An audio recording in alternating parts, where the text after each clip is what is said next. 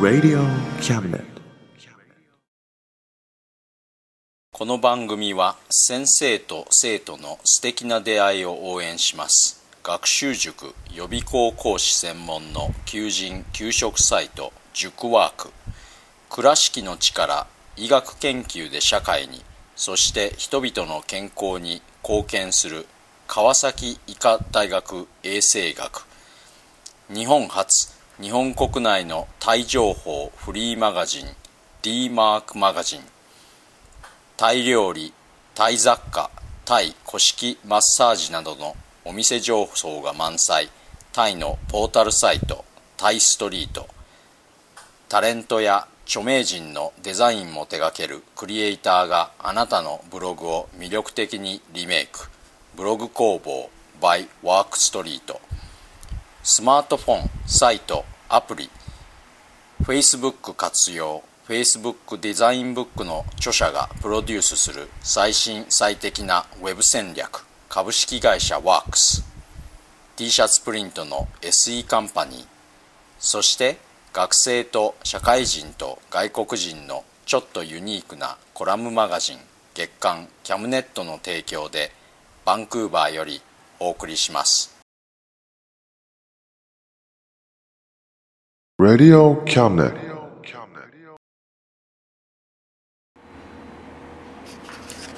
どうも田口です。皆様いかがお過ごしでしょうか？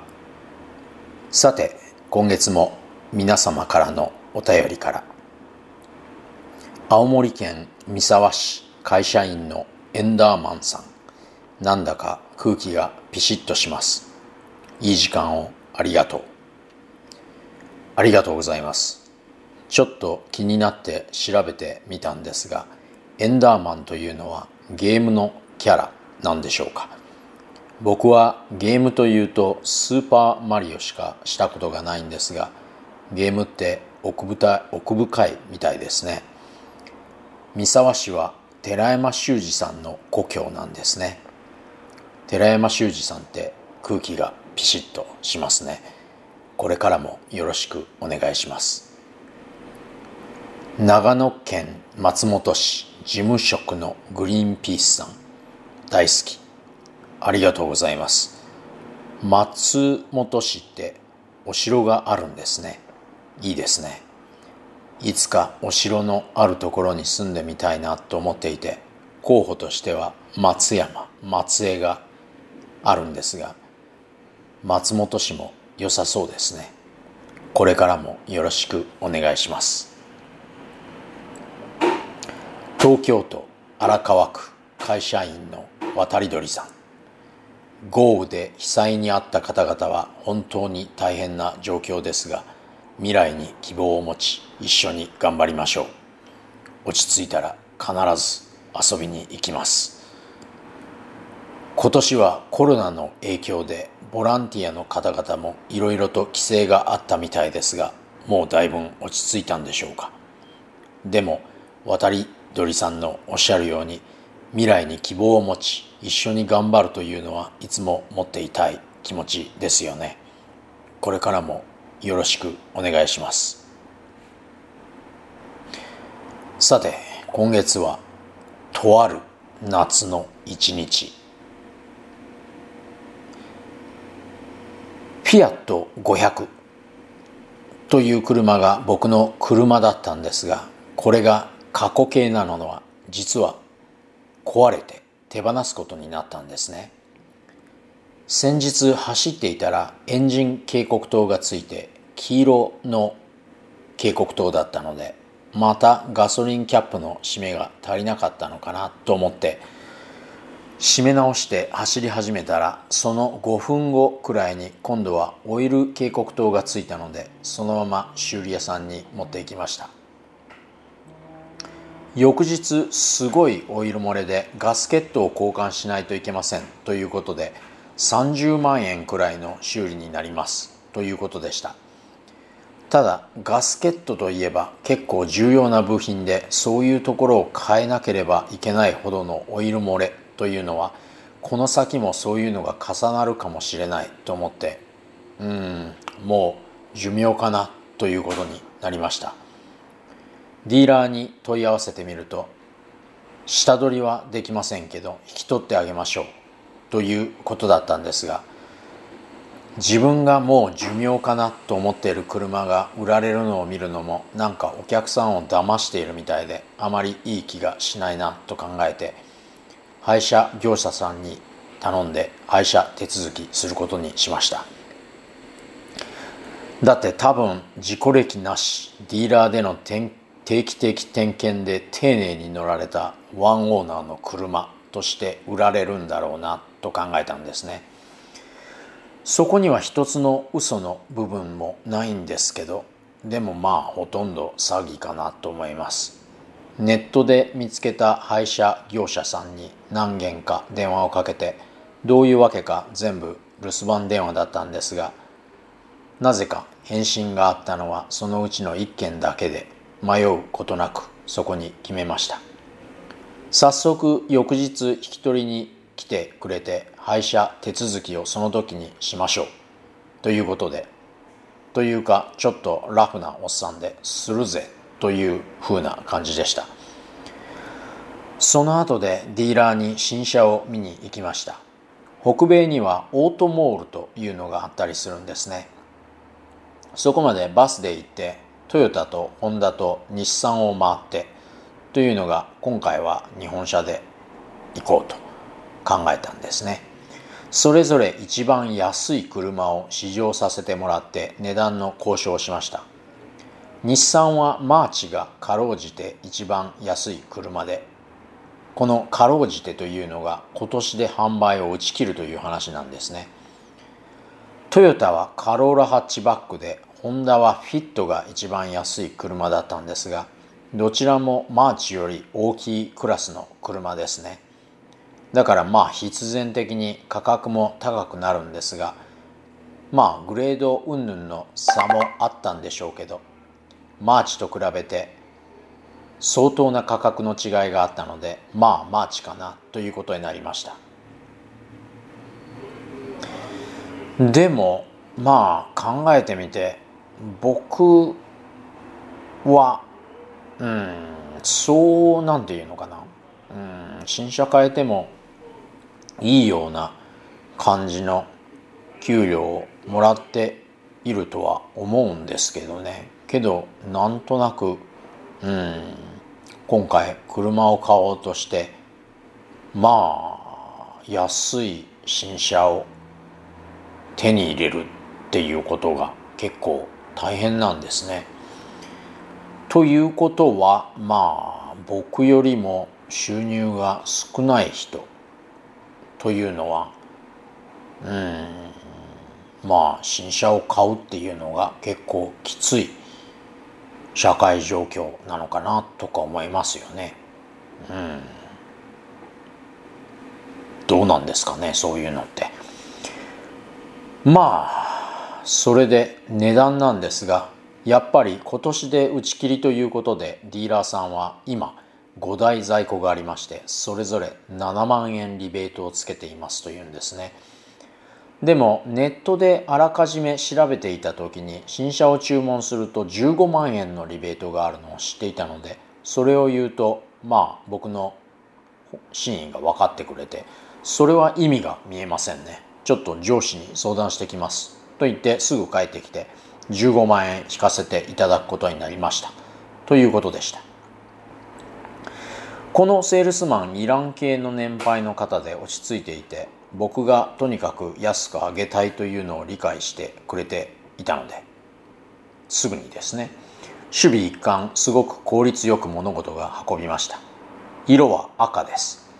なぜ赤かというとグレードやオプションの関係上赤が一番安かったんですね。うん次に安いのと比べてそうですね2万円ぐらい安かったんですよね。こういう大きい買い物をする時に2万円とかいうのはなんとなくまあいいかとかいうふうな感じにならないでもないんですけど2万円といったら結構な量のラーメンが食べられますからね。うん。ラーメンバンクーバー高いんですけどそれでもやっぱりうんなんだかんだ言って十何杯は15杯ぐらい食べれます食べられますよね。うん、というわけでまああの赤ということになりました。それでいつ納車になりますか？と聞いたら保管場所から運んできてチェックしてきれいにしたりとかいうのがあるのでまた追って連絡しますということになりました全部で、えー、市場とかなんとか入れて約5時間かかりましたがまあ効率良かったです。その翌日は配車業者さんの待ち合わせ時間の1時間前に修理工場にバスで行ってフィアット君の中の荷物をまとめてしばらくして配車業者さんが約束の時間通りにレッカー車と一緒に到着しました。配車業者のあ配車業者さんの名前はフィリックスさん。多分ギリシャ系の人かなと思うんですがこれがまた絵に描いたような配車業者さんでラフでちょっと陽気でファックという言葉の入らない文がほとんどなくてその昔ジェームス・ウッズさんという僕の好きな俳優さんが何の役でも役を演じる前に実際そういう役というか職業についている人を観察勉強していたという話を聞いたことがありますがまあフィリックスさんならウッズさんでも申し分のない配車業者さんかなと思います。それでああレッカーのバッテリーがまた上がっちゃったとかこれが配車手続きの資料なんだけど書いてやるけど俺字が読めないからはっきりスペルとかを言ってよとかまあいろいろとあったんですが時間的には20分ぐらいで全部終わりました。じゃあこれ約束した8000円ねと車代をもらっていい感じの車だから直して売るかもしれないからもう8000円あげるねともう8000円いただきました。これは先に述べた自分がもう寿命かなと思っている車が売られるのを見るのが嫌だというのに反しないのかというとまあフィリックスさんと僕の住む世界ってパラレルワールド並みに離れていますしでも何というのかな。フィリックスさんみたいないかにもいかがわしそうな感じの人から車を買うというのはそれなりの覚悟があるんでしょうからね。それはそれで僕の考えるカルマを超えたような覚悟だと思います。フィリックスさんとフィアット君にお別れをしてから帰ろうかなと思っていたらディーラーから連絡があって今日お渡しできそうなので2時間後に来ていただけますか？ということでちょっとそこら辺を散策して時間を潰していったらすみません。まだ届いていません。ということだったんですね。それではペーパーワークを全部まあ今終わらせて届いたらすぐに乗って帰れるようにしましょうということになってまず感じのいいハイヒールを履いてぴっちりしたスーツを着たちょっと大きめのペルシャ系のお姉さんと追加の保証の話をしました。一番安いので7年間の保証があってそれが15万くらいだったのでそれにしましたが説明が分かりやすくて大変効率良かったです。昔教師をしていた時期があったということで書類をまとめている間いろいろなことをお話ししました。このお姉さんとは30分ぐらいかかってその後でフィアット君からの保険のトランスファーとあとあとマーチ君の新しい保険の手続きを20代後半ぐらいの保険会社のインド系のお兄さんとすることになってこれには1時間半くらいかかりました。でも前の彼女と同じく彼じゃなかったら倍くらいの時間を要していたと思います。惚れ惚れするテキパキさでした。スマホを2つ持っていて1つで別の保険会社と交渉している間にというのがそっちの保険会社の方が彼のより安いだろうということでそうしてたんですね。では今からお客様というのは僕ですね。の書類をの書類の写真をメールしますのでと言って別のスマホで写真を撮ってメールしたのはうんすごいなこの人という感じでした。それでまあああじゃないこうじゃないと別の保険会社のおばさんが数字を揃えている間にどういうわけか哲学の話になってこれまたいろいろな哲学の話をすることになりました。1時間半で保険の話は多分10分くらいだったんじゃないかと思いますがお兄さんもおばさんも結構すごいペースで数字を弾き出しているのが分かりました。実は別の保険会社のおばさんも僕の僕たちの会話を時々聞いていたみたいで最後に電話を切る前に僕たちの話を聞いていてすごく楽しかったですと言っていました。翌日の納車ということで車を貸してもらえることになったんですがその車がエクストレイルという350万くらいする SUV でそういう心配りが嬉しかったです。ちょっと大きくて船みたいだなとは思いましたが帰りに行きつけのデザート屋さんに行ってそのオートモールのそばにあるんですね。デザートと夕食用にサンドイッチを買って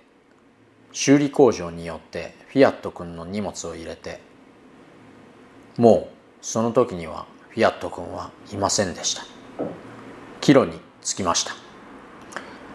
久しぶりにいろいろな人に会っていろいろなお話をした一日でした。でも何というのかな。登場人物が全部いい人だばかりで濃いキャラの人たちばかりだったんですね。フィアット君のフィアット君とのお別れも含めてそういった意味でも感慨深い一日でしたが多分フィアット君の僕に対する「ありがとね」だったんだと僕は思っています。バンクーバーはだいぶ涼しくなってきましたが日本は今年も猛暑みたいですね。でも梅雨が長かった分短い夏になるのではと思っています。どうぞご自愛くださいませ。今月も最後までお付き合いいただきありがとうございました。それではまた来月。お元気で。Radio Cabinet.